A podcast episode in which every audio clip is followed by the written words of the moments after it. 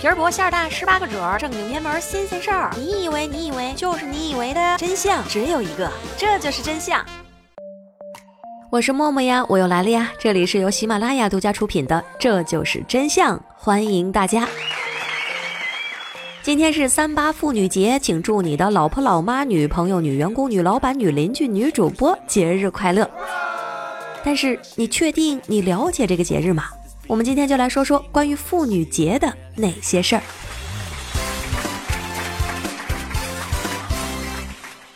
话说十九世纪那万恶的资本主义世界呢，女工的待遇真是惨不忍睹，每天工作十六七个小时，还没有休息日，工作环境也是差的要了命，工资呢只有男工的一半甚至更少。但是旧社会嘛，大家懂的，女工都没有话语权，于是相当长的一段时间之内，女工们都是敢怒不敢言。时间走到了一八五七年三月八日，美帝的女工们终于受不了了，率先举起了反抗大旗。他们抗议恶劣的工作环境，还有超长的工作时间和无法忍受的低工资，结果被警察给镇压了。但是他们并没有放弃努力，后来他们组成了一个工会，以后几乎每年的三月八日都会举行类似的抗议活动。转折这就来了，一九零九年，芝加哥来了一次万人大游行，女工们提出了口号：面包和玫瑰。面包是指经济保障，玫瑰是。指生活质量，应该说现在的姑娘还是比较厚道的。现在的姑娘的需求只是面包和玫瑰的五分之一，没错，只要个包就行了。美帝终于颤抖了，在一九零九年开始规定了相关的法定纪念日，然后国际社会上也引起了反响。一九一一年的三月八日，很多欧美国家的妇女都走上了游行的队伍。战斗民族俄罗斯也不甘寂寞，在一九一三年开始了妇女运动。战斗民族的妇女战斗力可不能小觑。一九一七年的三月八日，俄国妇女举行了游行，四天之后，沙皇退位了。咱们国家的妇女维权运动也是走在世界的前列。早在一九二四年，我国就在广东首次举行了妇女节的纪念活动。新中国建国之后，正式规定三月八日为妇女节。有的小姐姐一直有个疑惑：妇女节到底应该放假吗？答案是肯定的。妇女在妇女节的当天，也就是今天，可以放假半天，因为我国的全国年节以及纪念日放假办法第三条中规定，部分公民放假的节日以及纪念日包括妇女节三月八日，妇女放假半天。那妇女节，我们依然奋斗在工作岗位上的小姐姐，该不该拿三倍的工资呢？既然是法定休假日，根据劳动法，那加班的话确实有三倍的工资可以拿，但问题在于还有另外一份文件。劳动和社会保障办公厅关于部分公民放假有关工资问题的函，这份文件的意思总结起来就是两条。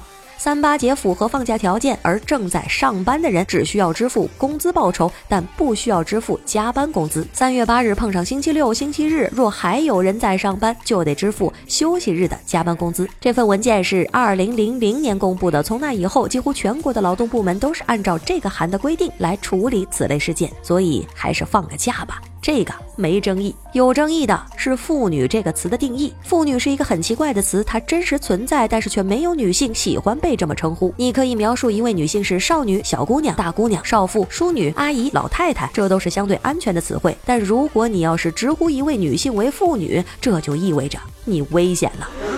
从某种意义上来说，“妇女”这个词之于女性，比称呼小姐更为危险。甚至于很多的女性愿意在三月七日，也就是昨天，过上一个女生节，目的就是为了避免被称之为妇女。那么，能否被称之为妇女的标准在哪里呢？这个事实听起来比较残酷：十四周岁以上都可以称之为妇女。因为妇女是法律上的概念，所有成年的女性法律上都叫做妇女，所以大家也不要纠结到底是过女生节还是过妇女节。当然，如果你愿意的话，就把今天叫做女神节。话说三八妇女节，这听起来有点不太好听，就是因为单单把三八拿出来，为什么就变成了骂人的话呢？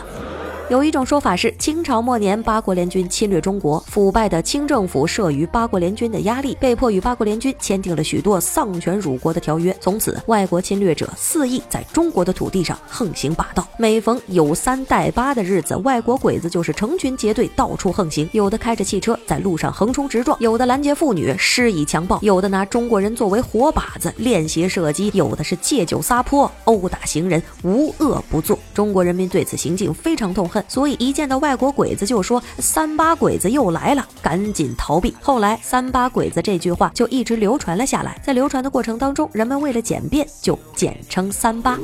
凡是遇到那些行为不端、语言粗鲁、不遵礼仪之人，我们就说这个人可真三八。当然，还有一种不靠谱的说法，因为“猪”字左边是三笔，右边是八笔，三八就是骂人是猪的意思。虽然三八不好听，但是三八节可是一个世纪以来，我们广大妇女同胞为了争取自身的利益而不懈的努力，成功的撑起世界的半边天。节目的最后，再次祝女神小姐姐们节日快乐，青春永驻。我是默默，爱你们，嗯啊。